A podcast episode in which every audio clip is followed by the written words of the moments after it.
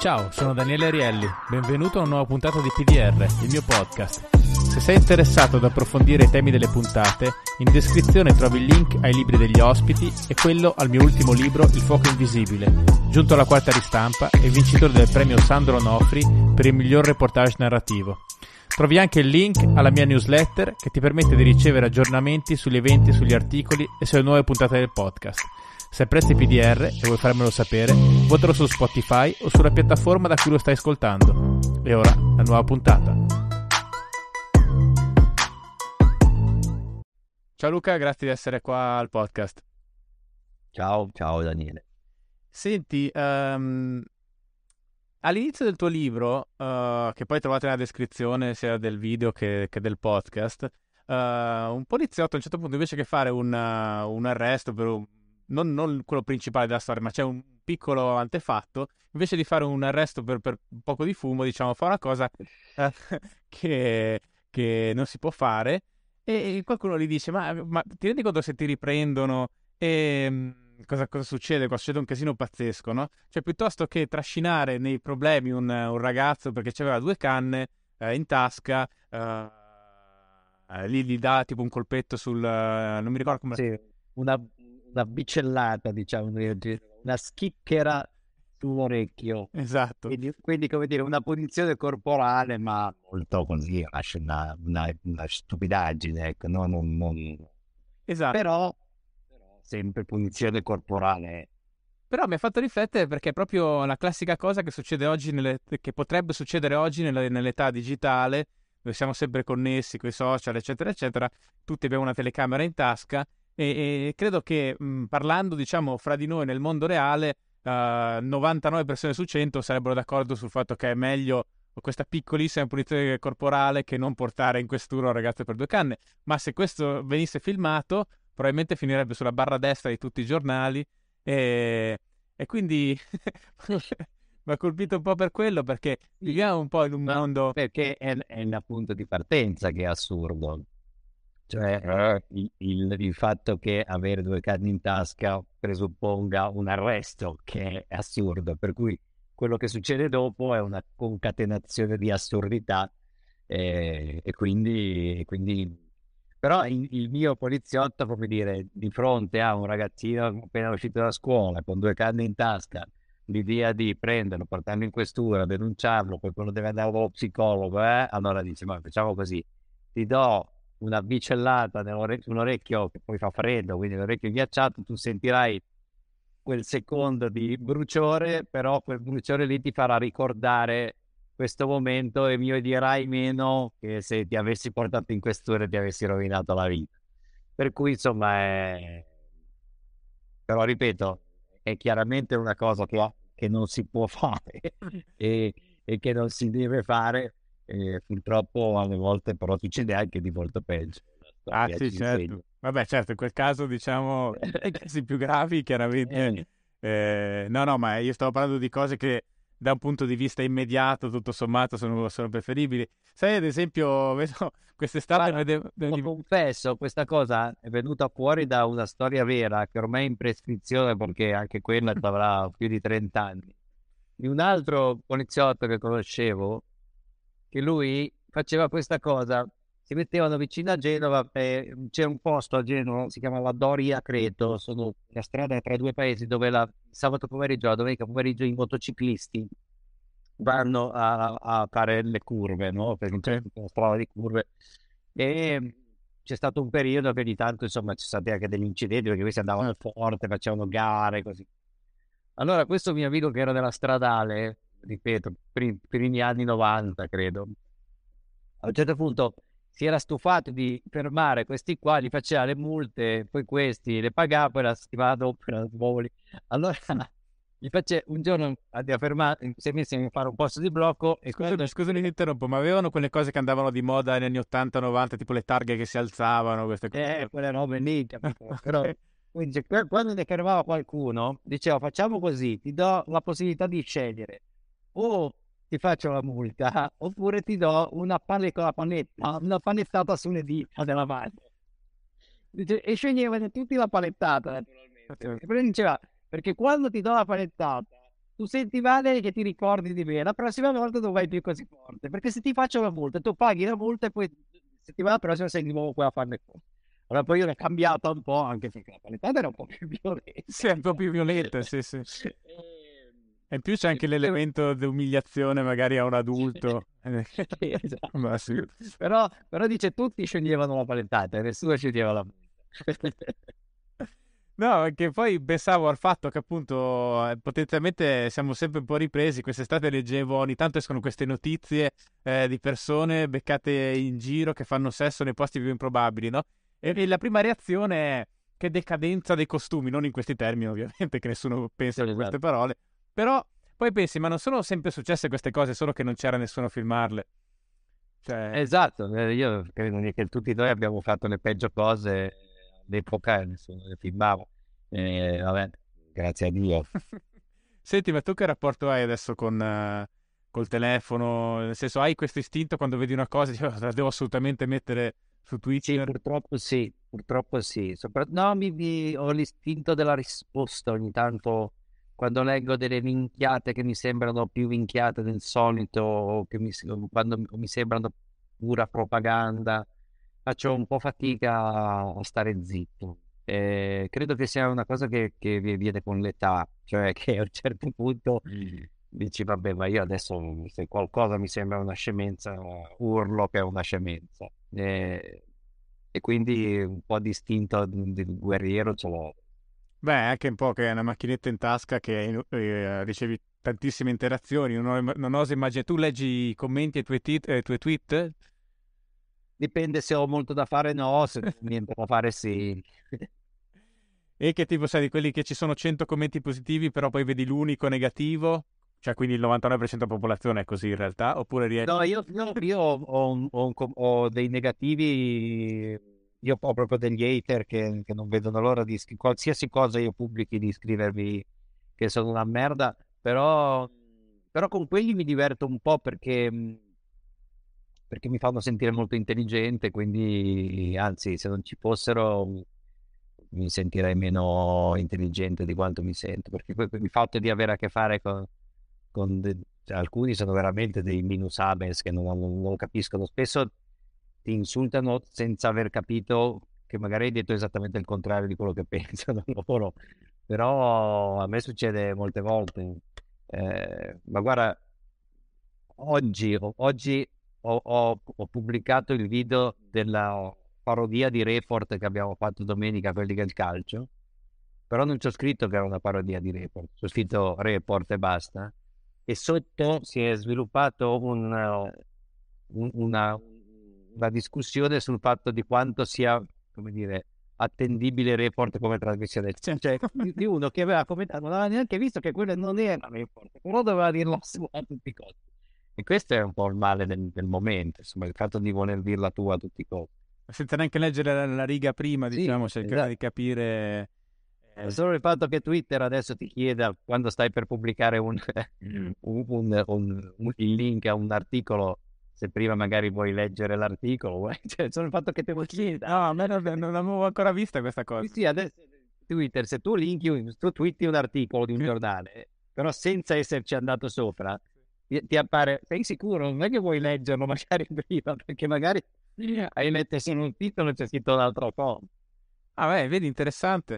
Eh. eh, ma probabilmente lo sanno anche se l'ha letto o no. È successo alla mia compagna oggi che eh, una persona ha guardato, ha guardato, una cosa da comprare su Amazon eh, e, gli è uscita, ti posso dire, tanto questa forse uscirà dopo, e spero almeno, se no fa, sto facendo una cosa terribile.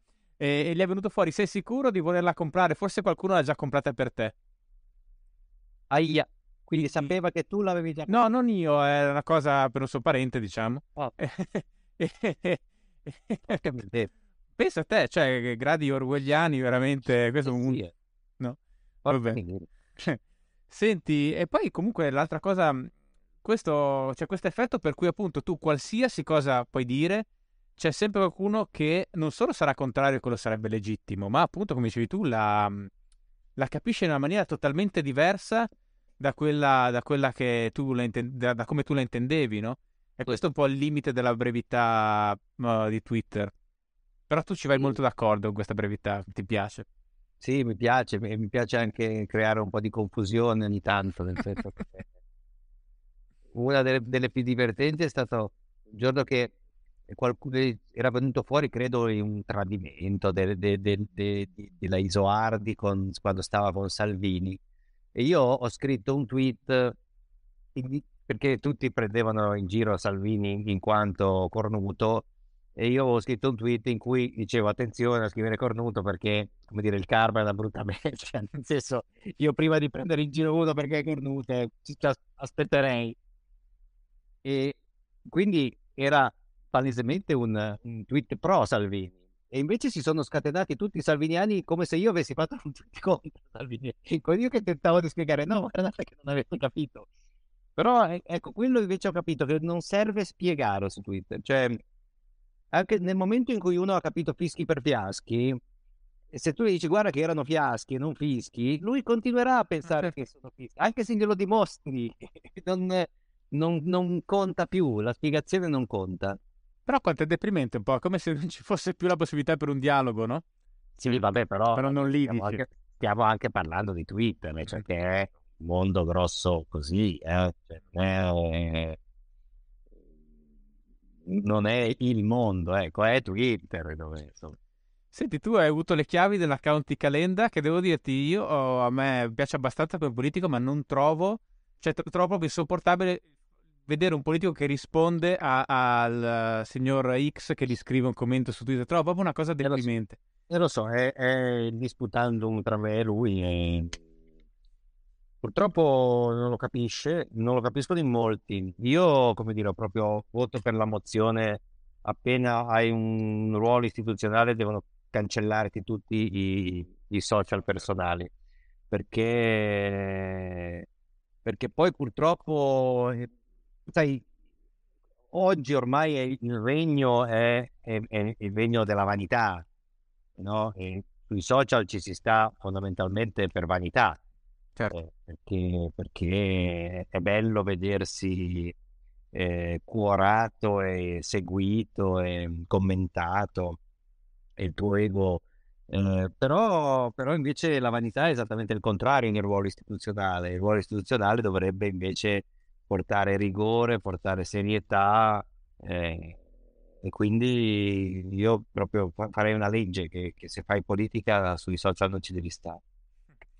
Sì, al tempo stesso ormai è talmente trasversale che tu dici ci sta per vanità, no? Ma metti se tu mh, pubblichi una cosa, hai fatto un programma o un film o qualcosa con tutte le varie attività che sono molte che fai tu o comunque una persona che ha una vita pubblica, è un discorso, cioè, c'è della vanità anche là, ma è è un, è un discorso diciamo abbastanza normale, ma ormai io vedo qualsiasi tipo di piccolissima cosa che viene fatta nel mondo eh, da qualcuno ti affacci sui social, ma l'avrò fatto anch'io sicuramente qualche volta, no? eh, eh, che viene celebrata come...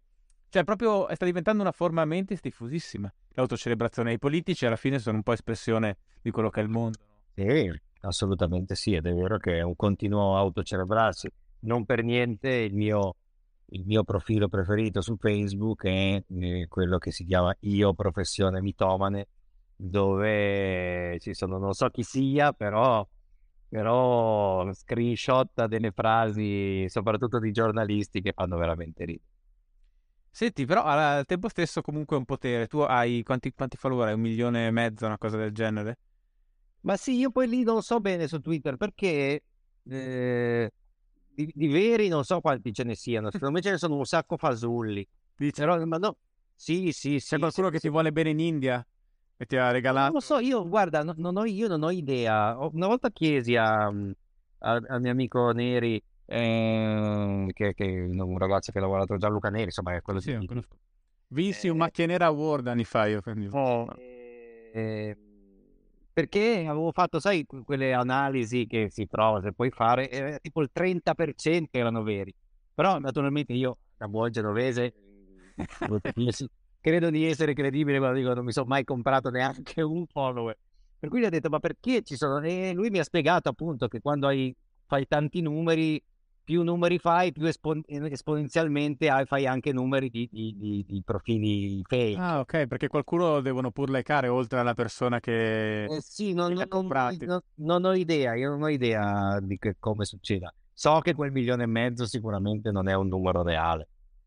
Interessante. Senti, invece rispetto alla comicità, visto che c'è sempre questo, mh, questo incentivo un po' a puntare il dito, a trovare l'errore o la cosa sconveniente che qualcuno ha fatto, tu senti che ci sono delle cose che adesso non si possono, non puoi più dire, del, ehm, degli sketch che una volta avresti potuto fare e che oggi eh. sono impensabili, ad esempio?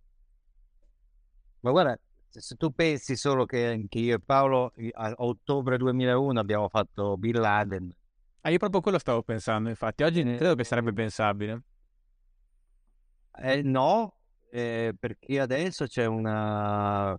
Ripeto, c'è c'è, c'è l'indignazione a un grilletto facilissimo. No? Ogni giorno qualcuno si indigna per qualcosa. E, e, purtroppo c'è chi dà retta all'indignazione, cioè non, perché non è tanto il fatto che la signora Maria o il signor Mario scrivano vergogna su Twitter.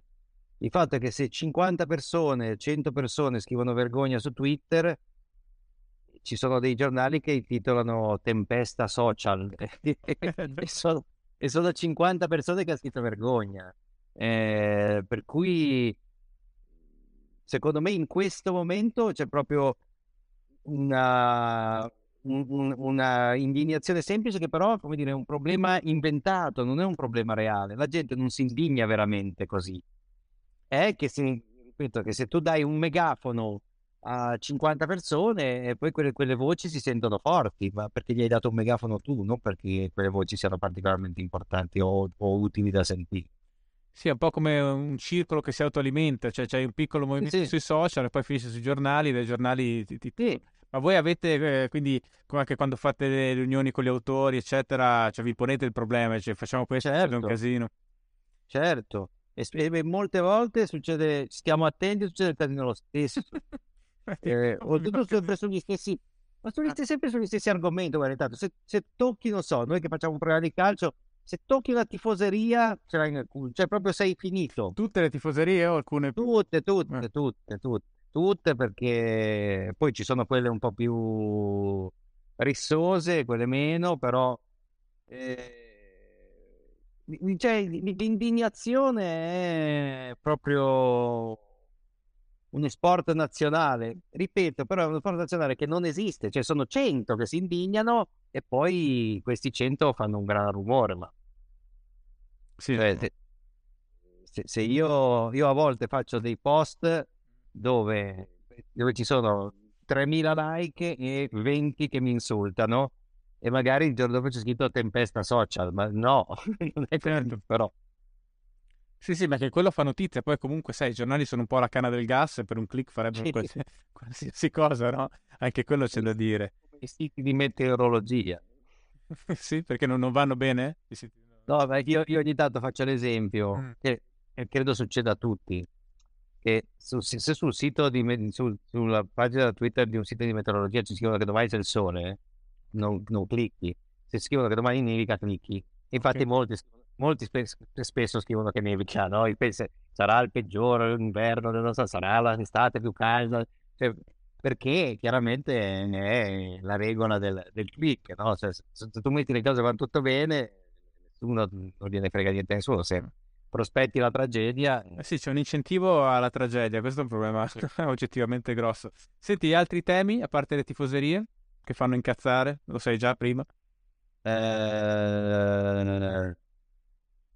Ma noi abbiamo, beh, sai, la politica ogni volta becchi quello della, de, della fazione avversa, perché pure la, perché, anche perché questo è il male di, de, dei social, adesso anche la politica è vista come tifoseria, cioè se, se, tu fai una battuta su Salvini arrivano i leghisti a dirti che sei di sinistra, a me mi, a me avevano detto che sono di sinistra, di destra, berlusconiano, renziano, grillino, leghista, fascista, comunista, me l'hanno detto di tutti i colori, perché in questo paese, ma credo in molti paesi, non si riesce a, a pensare che uno possa semplicemente vedere le cose esatto. e mh, trovarci o cercare di trovarci il, il lato comico, ma devi essere sempre schierato. Io non lo sono schierato, non, non sono di sinistra, eh, non sono di destra, io voto per i radicali che non esistono manco più, per cui qua, quando vedo una cosa, se, se, ci vedo un lato comico lo scrivo. Sì, c'è un po' questa idea no? che chiunque lavori nello spettacolo o nei media sia un killer a pagamento. Eh, sì, esatto. non...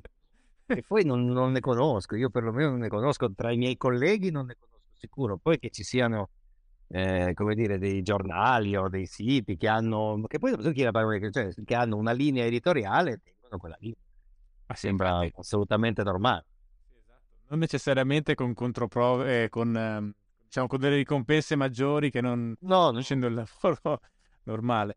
Sì, però, sai, appunto, c'è questo, questo incentivo a pensare sempre un po' male delle persone, no? Altra cosa che avevo visto che ti ha esposto a un rischio di linciaggio, però magari erano anche lì 20, non lo so. Mi direi tu che quando hai preso una posizione sulla questione di, di Colleferro, quando dopo quel pestaggio, il ah, giorno sì. dopo si era già celebrato il processo in diretta.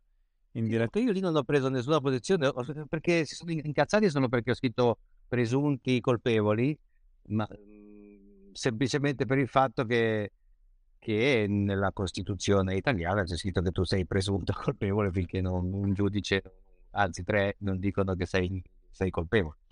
Eh, lì un, un, po' era nata, eh, da, insomma, era un momento sicuramente in cui gli animi erano accesi, poi ripeto, se ci si indigna per una minchiata, figurati di fronte invece a un atto di una violenza così inaudita e così grave, chiaramente l'indignazione è andata... Eh beh, però tu non hai detto niente sulla violenza, non hai detto non è una violenza. No, no, no. Eh, cioè, quello no, capirei. Ma... Lì, lì, ci sono anche i professionisti de, de, de, nella cavalcata degli indignati, eh, che sono giornalisti, così che poi si mettono lì e, e cavalcano l'indignazione, vabbè, ma ognuno ha il suo ruolo nel, nella società dello spettacolo e quindi ci sta tutto.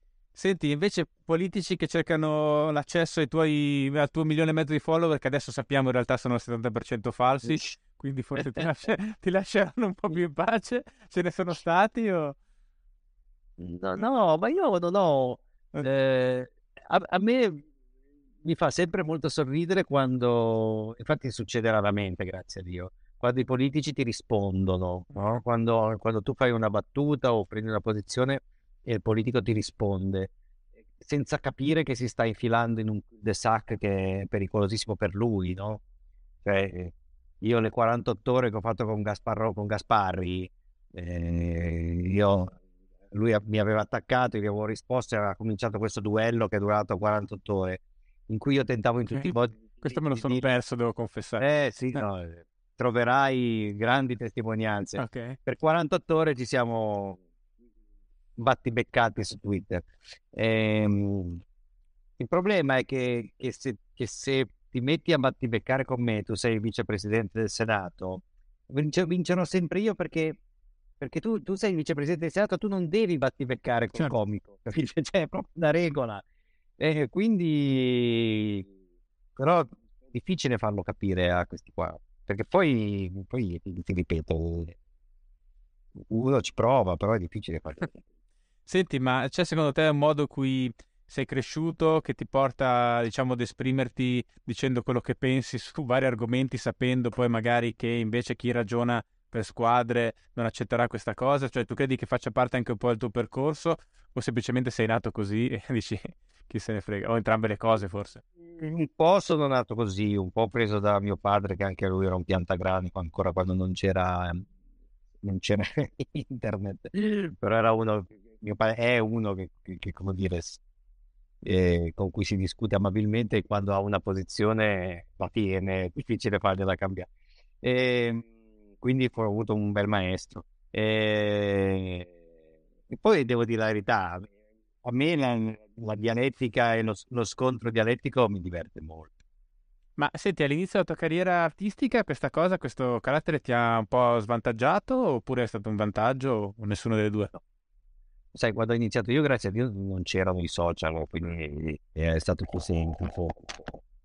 si viveva in maniera completamente diversa, non c'era neanche tutta questa esposizione giornaliera, no? Cioè, eh, quando tra virgolette sono diventato famoso, me ne sono accorto perché andavo, provavo ad andare a fare i giri nelle vie del centro per vedere se la gente mi conosceva e a un certo punto hanno cominciato a riconoscere. E adesso li fai ancora? Sì, sì, però adesso sai con la mascherina, è felice. Senti, a un certo punto un personaggio del tuo libro, diciamo, si rende conto qual è la realtà quotidiana eh, della, della, sua vita, della professione che ha scelto e insomma non, non è particolarmente contento, un momento di disillusione, no? ho letto che anche tu l'hai detto, cioè comunque a, a, realizzare i propri sogni, tutta la nostra società è un po' organizzata attorno al raggiungere obiettivi, realizzare soprattutto delle cose difficili nello spettacolo, ma non solo, e in tanti campi, no? E però non si parla mai del fatto, perché forse perché sono pochi quelli che ce la fanno, che cosa c'è al di là? Cioè, una volta che hai raggiunto queste, mm, quello che ti eri prefissato, per te com'è, com'è stata la sensazione quando è successo?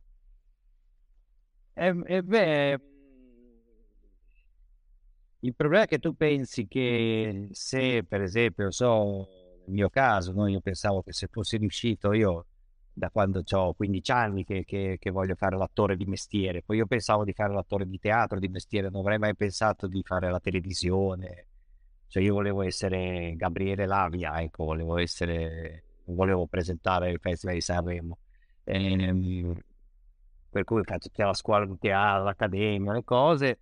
E, e quando, quando, ero lì che, che, che, che lavoravo, insomma, per me la, riuscire a, a farcela il mio mestiere sarebbe stata l'uscita, no? sarebbe stata la, la, la, la, realizzazione della mia vita. Purtroppo poi ti rendi conto che quando le cose le raggiungi apri una porta e davanti c'è un'altra porta ancora, cioè che, che, che, non c'è mai la fine, c'è mai la via d'uscita che ti fa sentire completamente realizzato o che ti fa sentire sereno con te stesso. Non è quel, o perlomeno non è quella la strada, non è quella della realizzazione personale, la strada giusta per arrivare alla, alla serenità con te stesso. È semplicemente una chimera, eh, e la raggiungi e e, e, poi però ti accorgi che non è cambiato niente nella tua vita, nel tuo rapporto con le cose serie e profonde di te. E quali sono le cose serie e profonde di te? Beh, quelle di tutti, insomma, le domande che tutti ci facciamo, eh, eh, dare un senso a, a quello che, che, facciamo tutti i giorni, che viviamo tutti i giorni, trovarci un senso, un senso che dipende, un senso di, dentro di noi, no? Cioè, poi poi ci sono tanti modi di trovare un senso, c'è chi trova un senso nella famiglia, c'è chi lo trova appunto nella organizzazione lavorativa, ma ho sempre paura che quando lo trovi all'esterno, o perlomeno a me è sempre successo, a me è successo che non l'ho trovato naturalmente nella famiglia perché non ce l'ho, però quando pensavo, come dire, che il lavoro avrebbe, sarebbe stato la soluzione, non lo è. È interessante, mm, tu adesso citavi, cioè parafrasavi come poi fai anche nel libro, lì proprio lo citi più esplicitamente, il finale di American Psycho di Bret Easton Ellis, e, e, però quello è un libro durissimo, molto bello, uno dei libri più importanti della sua decade, eh, però uh, nel senso non è che non c'è un'uscita in quel caso da una situazione che dici vabbè è un po' noiosa, cioè lì la situazione è veramente tragica. Se tu uh, hai un non so, hai un tipo di disagio così acuto nei confronti de- del, del mondo dello spettacolo, non so. Cioè, come ti è venuta quella, quel paragone? Beh, intanto quello è un libro che, che ha contato moltissimo per me, anche perché poi io, quando ero ragazzo, uno dei primi spettacoli in teatro che ho fatto è stato proprio un monologo su American Psycho. E quindi è un testo che conosco molto bene, che ho analizzato molto bene. E se non sbaglio, poi in uno dei romanzi ultimi di Bret Easton Ellis c'è un romanzo in cui lui racconta lui che scrive American Psycho, non mi ricordo più come si intitola. Ehm... No, Glamorama è quello subito dopo. Eh, infatti. Eh, è Lunar Park. Lunar Park. Sì. le prime 50 pagine sono pazzesche eh. di quel libro. Poi resto... e... Ehm, e come dire, mi sono accorto che una cosa l'avevo, l'avevo considerata in maniera giusta, cioè quello che sembra il racconto di uh, un feroce serial killer è invece un urlo di disperazione di uno che probabilmente non ha mai ucciso una mosca, ma, ma sta dicendo sono qua, sono vivo, per, per favore guardatemi. Vi racconto queste cose così tremende perché così voi mi guardate. E, e la cosa terribile, secondo me, di quel libro è quando finisce il libro che lui confessa tutti i reati e continuano a non guardare lo stesso, continuano quindi e, e, e, non trova un senso neanche in quello. Per cui per me è un libro che, che ha, ha, contato moltissimo e, ed è un po' anche, secondo me, un, una lettura della mia generazione, forse di più di quella prima della mia, però anche della mia generazione, cioè questo tentativo di, di dare un senso eh, è, è, stata la prima generazione per cui non c'erano più certi dogmi, no? Cioè eh, la famiglia a non essere più quella, no? Le, le, le famiglie dei miei coetanei sono totalmente diverse dalle famiglie dei nostri genitori. Certo. Eh, no? Cioè, in classe mia, se ci fosse stato uno con i genitori separati, sarebbe stato un, no? un, un pulcino nero. Adesso, adesso credo che nelle classi di che nelle classi di adesso siano più quelli con i genitori separati e più i genitori che stanno insieme. Non è più un problema. Eh. Per cui, come dire, il senso delle cose noi abbiamo fatto fatica a trovarlo e come tutti immagino e, e alle volte anche nella realizzazione personale quel senso lì poi non lo trovo. Beh, eh, sai, stiamo volando, con grandi... volando altissimo. Io non so se sono in grado di tenere una conversazione. Ma sì, come no. Adesso hai scritto, hai scritto il libro, ti tocca. Io ho capito. ti sei messo. Ti sei messo. Eventuali messaggi di chi ascolta questa cosa che io, che cazzo stai No, guarda, il pubblico. il pubblico di questo podcast è, è, molto esigente. Non è sterminato, è una cosa nuova, però... Eh, diciamo... Mi scuso molto perché sto affrontando temi che non sono in grado di affrontare. Senti, allora, vabbè, facciamo una svolta più classica. Qual è il tuo rapporto con i libri? Ah, eh, buono, sono un grande compratore di libri, eh, meno un lettore, nel senso okay. che poi diciamo, questa, no, l'acquisto è proprio forsennato. Poi faccio fatica perché non ho tanto tempo e quindi faccio fatica a stare dietro a tutti i libri che compro, però poi ogni tanto qualcuno lo leggo. ehm... No, però senti, io devo andare avanti su quella cosa di prima che dicevi, scusami perché... no, eh, no, perché alla fine il punto è questo, che con grandi libertà arrivano anche grandi responsabilità e ti giuro è una cosa che sta uscendo molto anche con, con, altri... C'è una puntata che ancora non è uscita, uscirà dopo la tua, che ho fatto con un, con un economista italiano e parlavamo proprio di questo, cioè comunque uh, noi tutti siamo proprio abituati, eh, soprattutto la gente della nostra generazione, poi più, più, più giovani ancora, eh, peggio, peggio, fra parentesi, insomma, cioè fra virgolette, siamo abituati e siamo molto affezionati alle nostre libertà, no? E però effettivamente paghiamo un costo di cui non parliamo mai e probabilmente è comunque meglio avercele. Io sono molto convinto che sia molto meglio avercele che non avercele, no? Però alle volte, cioè il lavoro della felicità senza guida, senza linee condivise da tutti, è un lavoro impegnativo. Cioè oggi è richiesto di, di, di essere felici o almeno di provarci. E guarda che è una novità storica, non è mai esistita un momento storico in cui la gente aveva l'obbligo sociale di essere felice. Tu ci hai mai pensato? Sì, ma io poi, mhmm, come dire, sono una persona meno adatta perché mh, mhmm, ho, sono arrivato a un punto della mia vita di quasi eremi, eremitismo, non so se si dice eremitismo, eh, nel senso che, che, la mia felicità adesso è nel starmene per i fatti miei, organizzarmi la giornata come, come voglio, non avere, eh, a parte quelli lavorativi, impegni emotivi che mi, che mi creino disastri. Forse è sicuramente il modo sbagliato per affrontare la cosa. Cioè punti scesi quasi, vai verso la meditazione. E, e, io sì, sto diventando, sto diventando un, un, un frate benedettino, capito? Proprio ora et labora e Esatto. No, perché poi ehm, un'altra cosa eh, che si nota del libro, no? Che ho visto che ti hanno subito contestato, perché è un grave, sì. è un grave peccato, no? Contestato si fa per dire. Eh, ci sono due mh, gravi peccati non scrivere libri in Italia, apparentemente. Uno è il pessimismo, di cui io mi, ma- mi macchio quasi sempre, che non si può, è vietato, si... bisogna essere ottimisti per legge. E l'altro invece è che, avere... che questo insomma invece è uno stigma della letteratura che prova a essere buona, quantomeno magari non ci riesce, però intanto ci prova, è, è che non dà dei giudizi morali sui personaggi, che è una cosa che io apprezzo sempre molto, che c'è nel tuo libro. E ho visto, eh, però non si capisce bene chi sono i buoni, chi sono i cattivi. Ah.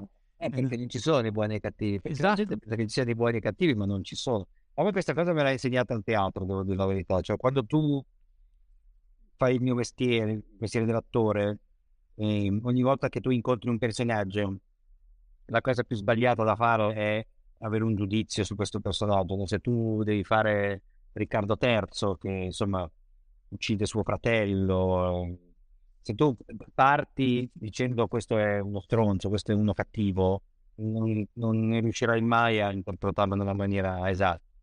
Perché, perché le persone non, non sono così. Perché Adolf Hitler non credo fosse cosciente di essere una bestia disumana. Lui credo che avesse delle giustificazioni dentro di sé per quello che stava facendo, delle giustificazioni molto valide poi è una bestia disumana vista da fuori, ma visto da dentro, no, nessuno vive pensando di essere una bestia disumana. Cioè, scusami, eh... su questo c'è nel, nella descrizione, oltre al tuo libro, cioè, ci sono tutti gli ospiti, i libri degli ospiti del podcast, più altri che ho selezionato. Ce n'è uno che sto leggendo in questo periodo di Knausgard, non so se conosci questo scrittore norvegese. No.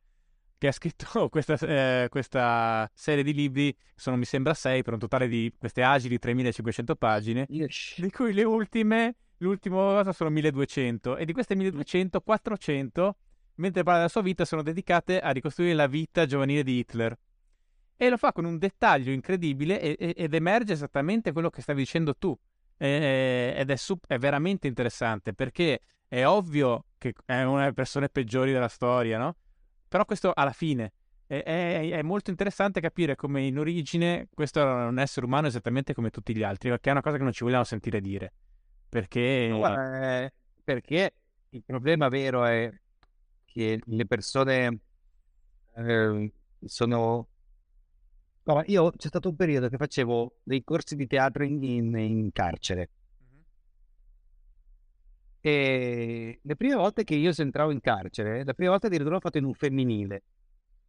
E io dicevo, allora, quelli che sono in galera, non... io pur avendo avuto una adolescenza abbastanza inquieta, eh, quindi come dire, qualcosa ho rischiato pure io, però pensavo quelli in galera non sono come me, cioè sono persone diverse da me.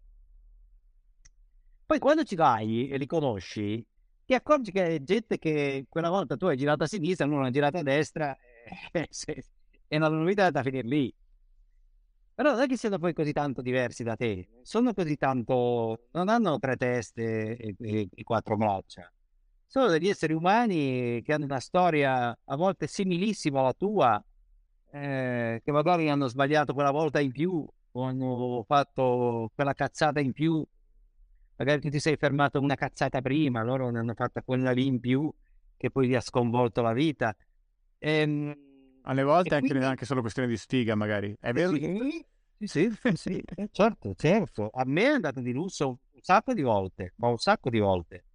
Eh, me raccontamene una. Eh, insomma, dire, io mi ricordo che da, da, ragazzino una volta in Vespa c'era, c'era, io andavo per così e a venire per di qua c'era un posto di blocco della Guardia di Finanza con i cani che se fossero stati dalla mia parte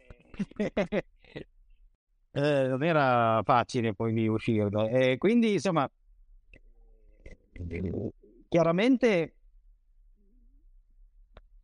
ci sono delle scelte che si fanno, a volte eh, le tue scelte ti, ti, rovinano la vita, alle volte te la salvano, ma io non credo nell'esistenza dei cattivi to cure. Eh, nel mio libro non ci sono i cattivi to cure. Anche il personaggio più feroce di tutto il libro ha delle giustificazioni per essere così feroce. Ripeto, delle giustificazioni personali. Poi è chiaro che certo. a, a, a, per la società non ci sono giustificazioni ed è giusto che non ci siano giustificazioni. Ma personalmente lui ce l'ha le sue giustificazioni. Eh, guarda, un giorno eh, io ho avuto la fortuna di conoscere Romolo Rossi, che era uno dei, dei, dei, dei padri della, della psichiatria, stato, credo sia vivo anche se non, non è stato molto bene.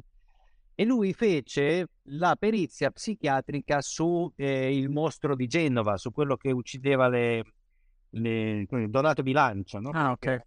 le prostitute, le chiudeva, le, le, dire, entrava nei bagni dei treni, uccideva le donne. Insomma, Poi metteva una carta, giusto? Era lui. Ha ammazzato 17 donne per caso, eh, scegliendole a caso. Eh, e lui fece la perizia psichiatrica, Romolo Rossi, e poi venne pubblicata sul secolo XIX, perché naturalmente la, la difesa tirava l'infermità mentale, e quell'articolo fu veramente di una bellezza e di un interesse unico, perché diceva un uomo che uccide 17 donne per caso, senza motivazioni, è matto? Come dire, possiamo dire lui è, è matto, noi siamo sani e visto che lui è matto è infermo di mente. Lui diceva, e se io vi dicessi invece che uno che non è infermo di mente, che non è matto, può compiere quell'atroci- quelle atrocità perché dentro ognuno di noi c'è quella parte così atroce. In lui questa parte così atroce ha preso il sopravvento. Ma non pensiamo che, non, che quella roba così atroce non sia dentro ognuno di noi, che chiaramente grazie a Dio, la riusciamo a mettere a bada. Ma l'assassino c'è dentro ognuno di noi. E cazzo, io mi ricordo che lessi questo articolo dicendo porca miseria, eh, però è, è da farci i conti.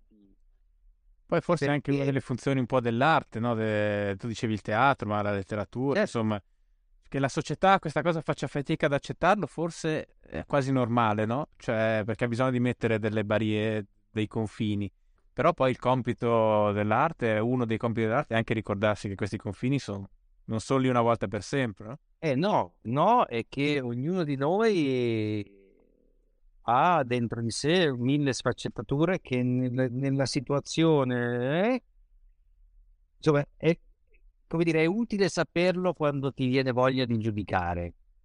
Io cerco sempre di, anche nelle situazioni più terribili, di giudicare il meno possibile, proprio perché credo che nella società che, che in cui vorrei vivere io ci sia solo un, una istituzione che ha il compito di giudicare eh, e che noi ci scegliamo di vivere in una, in una società in cui c'è una, un potere che ha il, il compito di, di, esprimere giudizi e di limitare la libertà delle persone.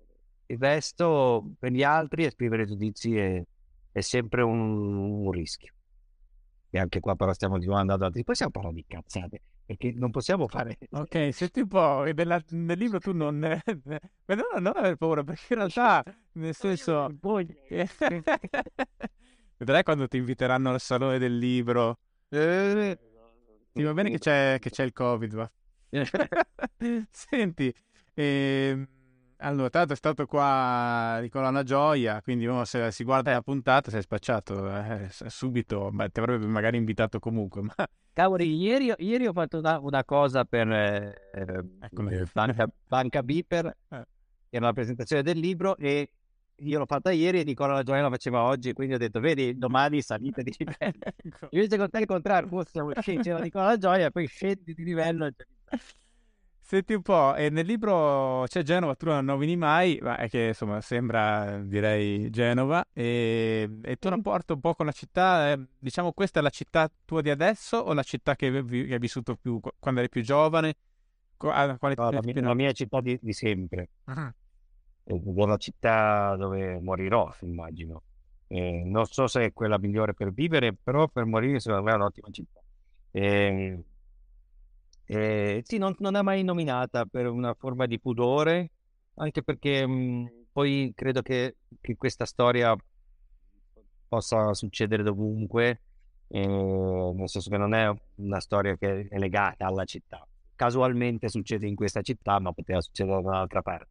Certo che ci sono soprattutto dei modi di dire dei personaggi che tradiscono poi eh, la, la la, il, il, fatto che, che, che, che, l'azione si svolga a Genova. Soprattutto c'è, c'è quel modo di dire di, di, di, quando cade una bagascia in mare che si credo si dica solo. Eh, quello infatti volevo dirti è che è ovviamente terribile nella, nella cosa, però è, è, è molto, molto pe- peculiare. Mi vuoi spiegare per chi non ha ancora letto il libro? A Genova c'è questo detto che quando una cosa può succedere ma è altamente improbabile che succeda, si dice metti che cada una bagascia in mare. È una cosa che non dicono neanche troppo i giovani genovesi, è una cosa più da gente della mia età, se non un po' più vecchia. A me è un proverbio che ha una, una bellissima origine, e cioè negli anni in cui il porto di Genova era una potenza mondiale, Genova per anni è stata, per, per secoli è stata una potenza mondiale, e, e, i camalli, cioè i lavoratori del porto, erano, come dire, lo scheletro portante nell'economia cittadina. Allora, perché i cavalli non fosse, lavorassero in situazione migliore, era impedito l'ingresso al porto alle prostitute. Cioè, le prostitute potevano esercitare, ma solo fuori dai limiti portuali. Per cui era impossibile che cadesse una bagascia in mare, perché non potevano entrare in porto le bagasce. E quindi c'era, c'è, c'è stato per anni questo detto per dire indicare una cosa altamente improbabile si diceva metti che cada una bagascia. Per evitare che cadessero i carichi perché mancava una delle persone, dov'è? Esatto, esatto. perché non si distraessero era, era impedito appunto l'esercizio della prostituzione all'interno dell'area portuale. Beh, quindi tu comunque è una città che continui a vivere e secondo te come, come, eh, che impatto ha su, su quello che fai artisticamente? Cioè, cosa, mm, cosa ti ha dato come città? Dove si vede Ang- quello che fai? Angoscia. è una città che dà angoscia, no? e quindi, e quindi quando qualcosa ti dà angoscia devi per forza fare qualcosa per uscire dall'angoscia e quindi o fai il comico o il cantautore disperato. Infatti eh, Genova ha, ha fornito all'Italia fior di comici e, e fior di cantautori. Conosci lo scrittore olandese che vive lì a Genova? Sì, sì, lo conosco di vista eh, perché, perché... Come si chiama? Piffer, adesso non vorrei dire, ho letto il suo primo libro e mi era anche piaciuto.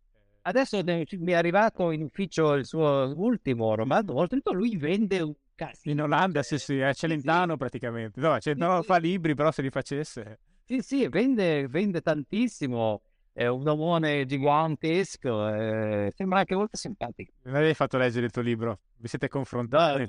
No, no, no, non, non, lo, non ne ho mai parlato, non lo, non lo vedo perché è una figura, poi è sempre vestito in maniera molto eccentrica ed è sempre, quando si poteva, era sempre ai tavolini del bar della piazza di fianco a Palazzo Ducale a prendere il caffè, a pensare. E quindi lo, lo vedo, insomma, è un personaggio che, che, che, che è talmente grande, grosso e eccentrico che si riconosce. Senti, a, a, proposito di Palazzo Ducale, tu adesso stai facendo da un po' anche questa esperienza nel mondo dell'arte per non farti mancare niente, diciamo. E, sì. e, e come, come è nata e come, come, ti stai trovando? Male. Insomma, tutto per il meglio, mi sembra di capire. Malissimo. No, beh, vada bene, nel senso che, che, che comunque un... No, è come fare il militare, dedichi del tempo gratuitamente, come fare il servizio, è un servizio civile che, che sto facendo per la mia città. Detto questo, ci sono un sacco di difficoltà e poi adesso, nell'ultimo anno, insomma, da, da quando è scoppiata questa pandemia, per noi è davvero difficile tirare avanti. Il palazzo ha dei costi fissi molto alti, per cui far quadrare i bilanci cosa che io non sono capace a fare perché non è proprio il mio mestiere, è difficile. Insomma, sono arrivato in un momento che avrebbe potuto essere più infortunato, e invece, insomma, da quando sono arrivato io, il ponte, eh, le, le, le mareggiate, e, e poi la pandemia, insomma, è dura, è stata molto dura. Però andiamo avanti. E una persona col tuo profilo come è stata accolta in quel mondo lì che è molto chiuso? C'è stato da ridere. Però, però no, è stata accolta male dai, dai Pirma. Poi invece le persone intelligenti hanno aspettato, hanno visto cosa potevo fare. Soltanto quelli intelligenti hanno capito il mio ruolo, perché io non è che dirigo Palazzo Ducale, io sono presidente della fondazione, che vuol dire che presiedere un CDA, cercare soldi, scegliere delle persone per fare delle cose, no? Per esempio la direttrice che, che invece ha un curriculum eh, di grandissimo rispetto, una delle più grandi critiche d'arte italiane, ma una, come dire, è stata direttrice di musei importanti. Insomma, bisogna cercare le persone, fare da tramite tra la politica e l'istituzione, per cui è un lavoro che, che primo anno ero molto spaesato, adesso pian pianino non credo di imparare mai, di imparare mai a farlo, però miglioro. Eh, però naturalmente il mondo dell'arte, quella, quella, quella alta, mi ha visto subito di pessimo occhio, però molti si sono poi anche venuti a scusare, devo dire la verità. Addirittura sì, perché ti avevano, ti avevano detto delle cose proprio... Eh, hanno scritto di tutto, hanno mm. scritto di tutto. Eh, poi la cosa divertente è stata che quando sono entrato io, la prima mostra che ho fatto, ma che era già decisa, era di questo artista valtellinese vissuto nel mondo di Portofino tutta la sua vita, che si chiama Rubaldo Merello. Rubaldo Merello è, per Sgarbi è famosissimo, per uno normale non è poi così tanto famoso. No, io infatti non lo conoscevo, l'ho conosciuto e grazie a te. E io visitai in anteprima questa mostra e trovai invece un artista straordinario che non conoscevo. E allora scrissi un post in cui tanto ammisi di non conoscere questo artista, ma di ammirarlo tantissimo, e soprattutto dissi una cosa che molto spesso bisogna dire ai genovesi, perché Genova è una delle città più ricche d'arte che ci sono in Italia, ma i genovesi non lo sanno. Noi abbiamo Rubens, abbiamo, abbiamo di tutto, abbiamo nel, nel, museo diocesano di Genova ci sono dei pezzi straordinari. C'è un Caravaggio, no? Se ricordo bene. Sì, sì, c'è, c'è di tutto qua. E allora, visto che i genovesi non lo sanno, io dissi, alzate il culo, venite a vedere sta mostra. Alzate il culo. Allora, intanto quella mostra lì ha fatto quasi il doppio dei spettatori che, che ci aspettavamo. E non dico che l'abbia fatto grazie a mi alzata il culo. Sicuramente grazie a mi alzata il culo su Google il giorno dopo andavi a vedere nelle, nelle, nelle analisi le ricerche di Rubaldo Merello che di solito erano così, hanno fatto così. e quindi la gente ha imparato. Ah, non, non, è, non erano già trending topic le ricerche di prima? No. no, no. Ah, pensavo fosse uno dei primi dieci in Italia. No, ok. Ed è schizzato. E quindi, insomma, secondo me invece ha fatto un gran favore alla mostra. Però poi, ti ripeto, poi pian pianino la gente ha cominciato ad abituarsi a vedermi lì, ha, ha capito che, che, oltretutto io, come dire, potrei tranquillamente farne a meno di fare eh, il presidente di Palazzo Ducale. Non è una, cioè, a me non porta niente se non disastri, eh, e, giorn- e notti, e sonni e giorni in ufficio, perché non ci guadagno da nessun punto di vista, né dal punto di vista economico né da quello, come dire, di esposizione, non avevo bisogno di esposizione. È un servizio che faccio alla mia città, spero di lo faccio meglio che posso, poi sicuramente potrei farlo meglio. Ma sai, c'è un po' sempre questo timore della cultura cosiddetta alta, da un lato oh, che è il piacere di ripetere, ma sai, gli italiani sono tutti dei caproni, nessuno capisce niente, dall'altro e, e, dall'altra però è il momento in cui poi la gente si avvicina per qualche motivo, perché appunto magari c'è un mediatore come puoi essere te. Hai, ah, chi fa cultura in Italia, chi l'ha fatta negli ultimi 50 anni, bisognerebbe solo chiedere una cosa. Perché noi siamo l'unico paese, credo al mondo, dove la parola museo ha un'accezione negativa. Beh, perché libro, scusami, cioè, capisco che tu sei appena entrato. no, però il libro, libro cioè, quando uno è da museo vuol dire che è andato. Eh sì, questo è vero. Perché, cioè, guarda che è una roba ben, ben... Cioè, noi siamo riusciti, noi, culla della cultura mondiale, siamo riusciti a trasformare la cultura in qualcosa che è fondamentalmente una rottura di coglioni. Questo. Quando la cultura è esattamente il contrario della rottura di coglioni. Esattamente. E... Però è difficile farlo capire. È difficile farlo capire perché c'è tutta una parte, soprattutto di tanta gente che vive di cultura, quindi che vive di mostre, che vive di e che, eh, come dire, ha, ha, ha, intenzione di curare bene il proprio orto e di impedire a chiunque altro. Cioè la mia, la mia persona all'interno di questo giro è un po' fastidiosa per molti, certo. perché vado a rompere delle, delle liturgie che invece erano super consacrate. Ma sai, da un lato è un po' a rischio quando una cosa finisce in un museo, vuol dire che appunto è stata storicizzata, non è più uh, eh, non esiste più in quel momento, cioè non è stata creata in quel momento, appartiene a un'altra epoca, no? Ma dall'altra quello che si dimentica sempre è che cioè, la maggior parte degli artisti, mentre sono vivi, cioè non sono dei, dei bacucchi, ma, neanche, ma neanche i filosofi, cioè nel senso la stragrande maggior parte delle persone che hanno, comportato, hanno avuto un impatto intellettuale o creativo artistico nel mondo cioè non erano come le persone che poi si occupano oggi di amministrare quello che loro hanno lasciato spesso. Guarda, io una nella, nella mia carriera da presidente di una delle persone più fuori di testa e più simpatiche che ho conosciuto è il direttore del Museo Picasso di Parigi. Che dici, cazzo, il Museo Picasso di Parigi sarà un matto scatenato, scatenato. Ma la direttrice dell'Accademia di Firenze, una, una ragazza una simpatia cioè, ed è, sono tutte persone che, che cercano, no? La direttrice dell'Accademia di Firenze mi ha fatto leggere i sonetti di Michelangelo davanti al David.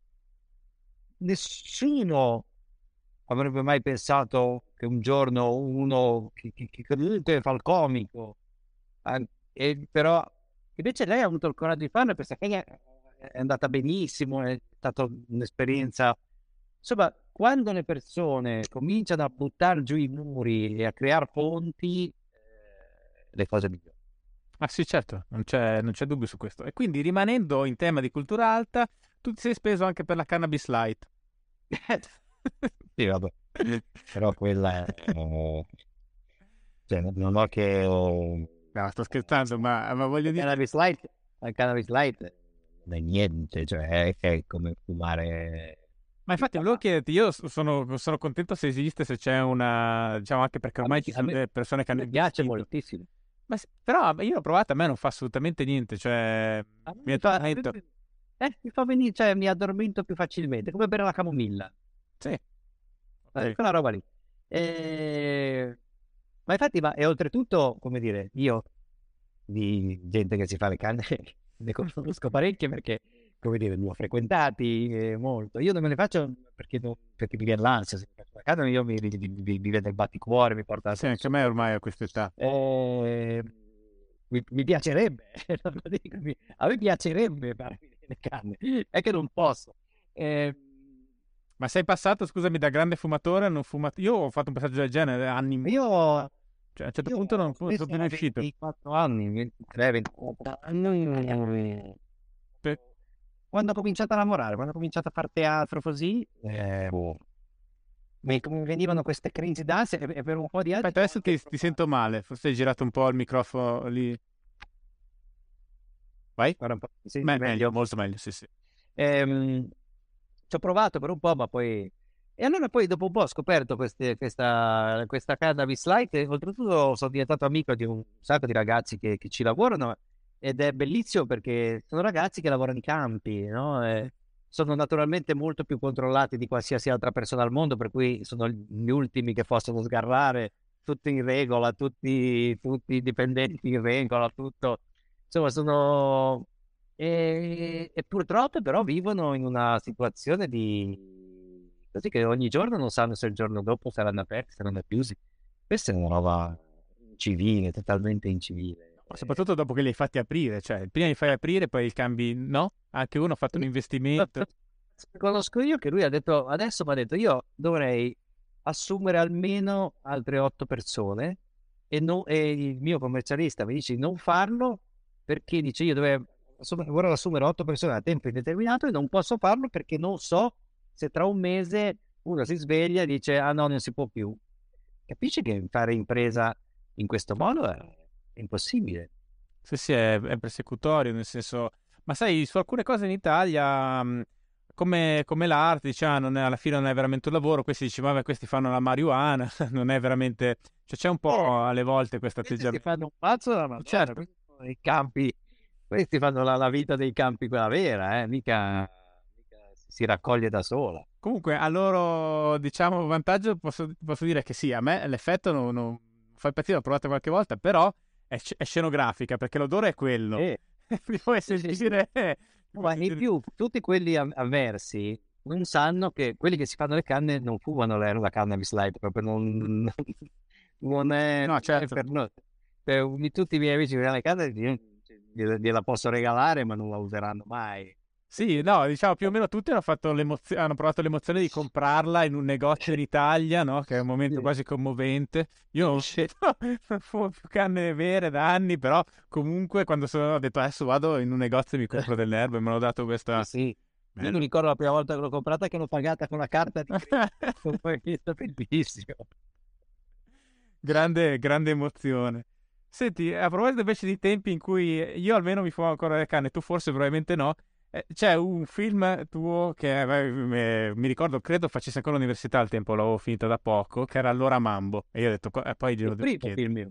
Quello era è molto divertente, è un film che mi era piaciuto tantissimo.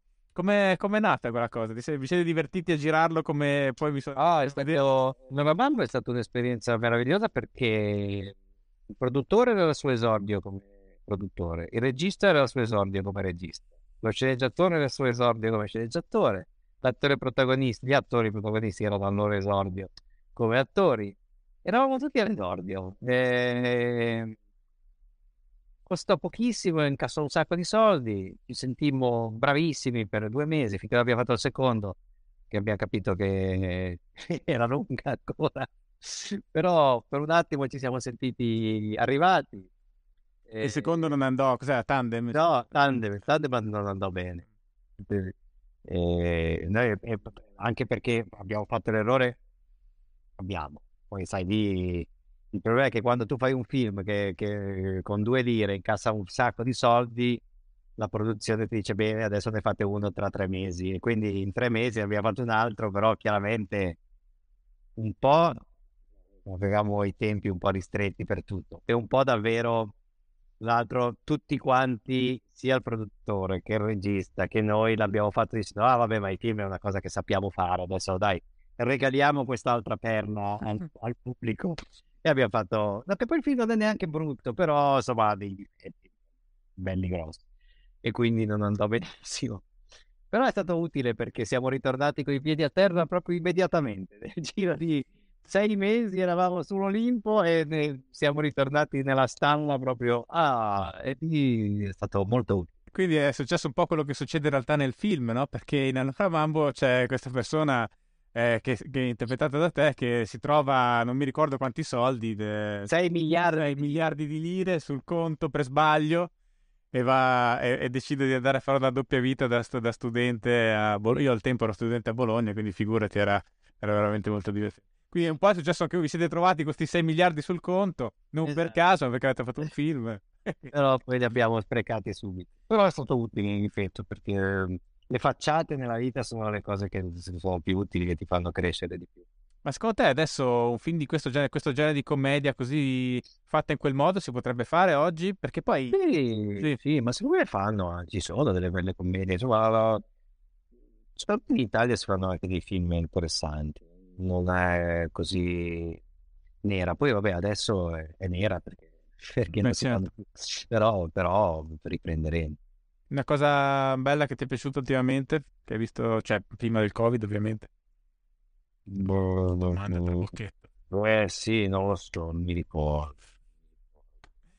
Senti, invece, siccome qua ci sono stati dei divulgatori scientifici, altri ce ne saranno, eccetera, e io devo per forza farti la domanda sulle Iene, perché Iene anche quello è un programma che ho guardato molto da giovane, da giovane, da, diciamo qualche anno fa, e, e però effettivamente sul tema scientifico più di una volta hanno preso belle cantonate. E siccome mi sembri anche uno attento, diciamo, a queste cose in generale, no, volevo sapere un po' come la, come la vedi tu. Sì, è, è vero che hanno fatto degli errori, posso dire anche che abbiamo fatto degli errori perché in uno c'ero anch'io. Eh, Quando Giulio fece dei servizi, un po' questo che gu- gu- guariva il cancro col veleno dello scorpione, una roba lì c'ero ancora. Poi di quelli dopo, grazie a Dio, non c'ero più. E purtroppo, sai, quando fai quel tipo di giornalismo lì, ci sta, ci sta anche di, di schiacciare la merda. Eh, io alla fine penso che se si tira una, una linea, eh, le Iene abbia- abbiano fatto più cose positive che cose negative. Eh, nel senso che, non so, per me solo, solo il servizio che fecero, e lì c'ero anch'io, eh, quando facendo finta di truccare i parlamentari, gli facevamo il tampone per eh, le sostanze, per la cocaina, e quello, secondo me, quello è stato un momento- uno dei momenti più alti della televisione italiana. E lo dico davvero, per cui, come dire, è vero, hanno, hanno fatto, abbiamo fatto delle cagate, eh, abbiamo fatto anche delle cose, eh, secondo me, valide, belle, intelligenti, eh, e quindi, non lo so, poi sai, per me è un po' come parlare, io poi, come dire, c'erano, c'erano molte cose su cui non ero d'accordo ai tempi e ci sono state molte discussioni e molte delle quali poi hanno anche portato alla decisione dopo dieci anni di cambiare aria.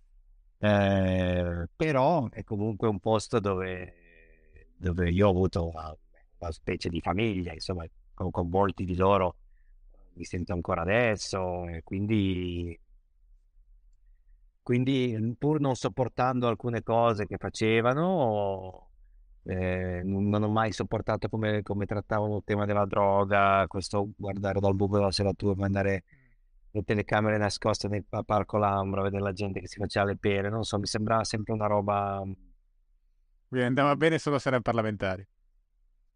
No, perché, perché- no, no, era diverso, perché sai, Sì, sto scherzando perché poi molti erano, erano proibizionisti anche. oh sì, capito, tu vai, vai in un Parlamento dove tutti fanno i santi, poi scopri che Certo, certo. Eh, invece andare da un poveraccio a Parco Lambro e riprenderlo mentre si fa la pera, a me sembra una roba... E mi ricordo delle grosse discussioni, anche perché poi Iene è, un posto, credo ancora, non so, però è un posto dove si discute e poi si prendono delle decisioni.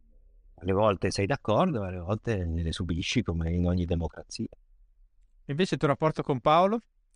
Il, E eh, come, come- come evolve? Siete sempre... siamo lì, anziani brontoloni che si sopportano. Ma vi frequentate anche fuori dal lavoro? No, no, no, no, grazie a Dio, no. Eh, scelta. All'inizio sì, e poi no. No, no, mai? no, è proprio una scelta da subito che tanto come dire, lavoriamo così tanto che non frequentarsi fuori dal lavoro vuol dire comunque frequentarsi moltissimo. Per cui eh, ognuno ha la sua vita e poi lavoriamo insieme, ma vuol dire vedersi tutti i giorni comunque, quindi non è che cambi molto. Senti, io adesso ti, ti saluto. L'ultima domanda, eh, mi rendo conto che suoni un po' da, da giornalista in senso deleterio, però te la devo fare perché tu comunque abbiamo parlato di Genova, sei di Genova e, e, mh, quindi devo chiederti del, del ponte. Cioè, cosa- come ti sei sentito quando è caduto, cioè, questa cosa allucinante del Ponte Morandi, insomma. Male come tutti, io, io ero qua, ero a casa e c'ero passato sopra da pochissimo, da poche ore. E, e come tutti è stata una ferita che, che ha fatto molta fatica a rimarginarsi perché, perché, era- perché il Ponte Morandi era una- un monumento della città oltre che un ponte, cioè era un posto, era un posto dove era un posto pieno di storie. Ognuno di noi aveva una storia di qualcosa che gli era successo su quel ponte. Intanto perché quando ero ragazzino io su quel ponte si passavano ore interminabili in coda. Mm. E quindi c'è gente che si è fidanzata su quel ponte. E infatti io l'unica cosa che ho fatto quando è cascato il ponte è stato chiedere alle persone di mandarmi le loro storie. abbiamo fatto un libro eh, pubblicato proprio da Palazzo Ducale, abbiamo fatto una mostra e un libro che si chiama Quella volta sul ponte. E le persone hanno raccontato le storie e poi io ne ho letta una a un mese dalla, dalla tragedia con tutta la città in, in piazza. Io lessi questa storia che mi sembrava la più bella, la, la più... Eh, la storia di un bimbo che che un anno prima della caduta del ponte è nato sul ponte, nel senso che non hanno fatto in tempo ad arrivare all'ospedale e questo bambino sul certificato di nascita c'è scritto Ponte Morandi. E, e mi sembrava una bella storia. Ripeto, è, è stata una, una ferita per, per, tutta la città e, ehm, e adesso c'è quello nuovo. Ma tu eri, eri, a Genova quando è successo? Io ero, ero ero passato sul ponte tipo un'ora prima. Sì, poi l'altra cosa, mhmm, forse da, da genovesi si, si, nota di meno, però Genova è una città importante, ricca, però di cui non si parla spessissimo, no? E, no. e nel dibattito nazionale. Quella cosa è uscita, invece proprio è diventata una cosa internazionale, no? Eh sì. Ne è parlato in tutto il mondo, quindi anche questo forse per voi non è stato bello, oltre alla, alla tragedia in sé. Sì, nel senso che quando si parla di noi di solito si parla per tragedie. E le altre sarebbero? Beh, guarda, subito, tipo quattro mesi dopo la caduta del ponte, è venuta una mareggiata, e la mareggiata che ha distrutto la strada di Portofino. E anche lì siamo finiti perché, grazie a Dio, poi Portofino. Lo yacht di oh, Berlusconi anche. Eh, esatto, sì, sì, sì, sì. Quella mareggiata ha affondato 200 yacht nel porto di Rappallo e ha distrutto completamente la strada che collegava Rapallo a Portofino e questo è, siamo di nuovo finiti sui giornali di tutto il mondo. Beh, poi il G8 mi stavo dimenticando. Dai, il G8, è sempre il G8 che parla, poi c'era il ventennale quest'estate del G8. Chissà che cosa succederà, che cosa faremo. Probabilmente a Palazzo Ducaria faremo qualcosa. Bene, allora staremo a vedere. Senti, io ti ringrazio del tuo tempo, che so Grazie che è molto prezioso. Questo è il tuo libro e se lo trovate anche per chi sta sentendo l'audio, invece in descrizione c'è il link per andare nella sezione dove ci sono tutti i libri degli ospiti, quindi anche questo disturbo della quieta e della pubblica quiete. Giustamente, perché tu sei un ex dentista. Esatto. Va bene, dai, grazie, grazie mille. Daniele. Ciao, buona A giornata. Ciao, ciao. Ciao, ciao. Grazie per aver ascoltato anche questo episodio di PDR. Se apprezzi PDR e vuoi farmelo sapere, votalo su Spotify o sulla piattaforma da cui lo stai sentendo. Questo aiuta anche la sua diffusione. Se sei interessato ad approfondire i temi delle puntate, trovi anche il link ai libri degli ospiti e quello al mio ultimo libro, Il fuoco invisibile, giunto alla quarta ristampa e vincitore del premio Sandro Nofri per il miglior reportage narrativo. Trovi anche il link alla mia newsletter che ti permette di ricevere aggiornamenti sugli eventi, sugli articoli e sulle nuove puntate del podcast. A presto!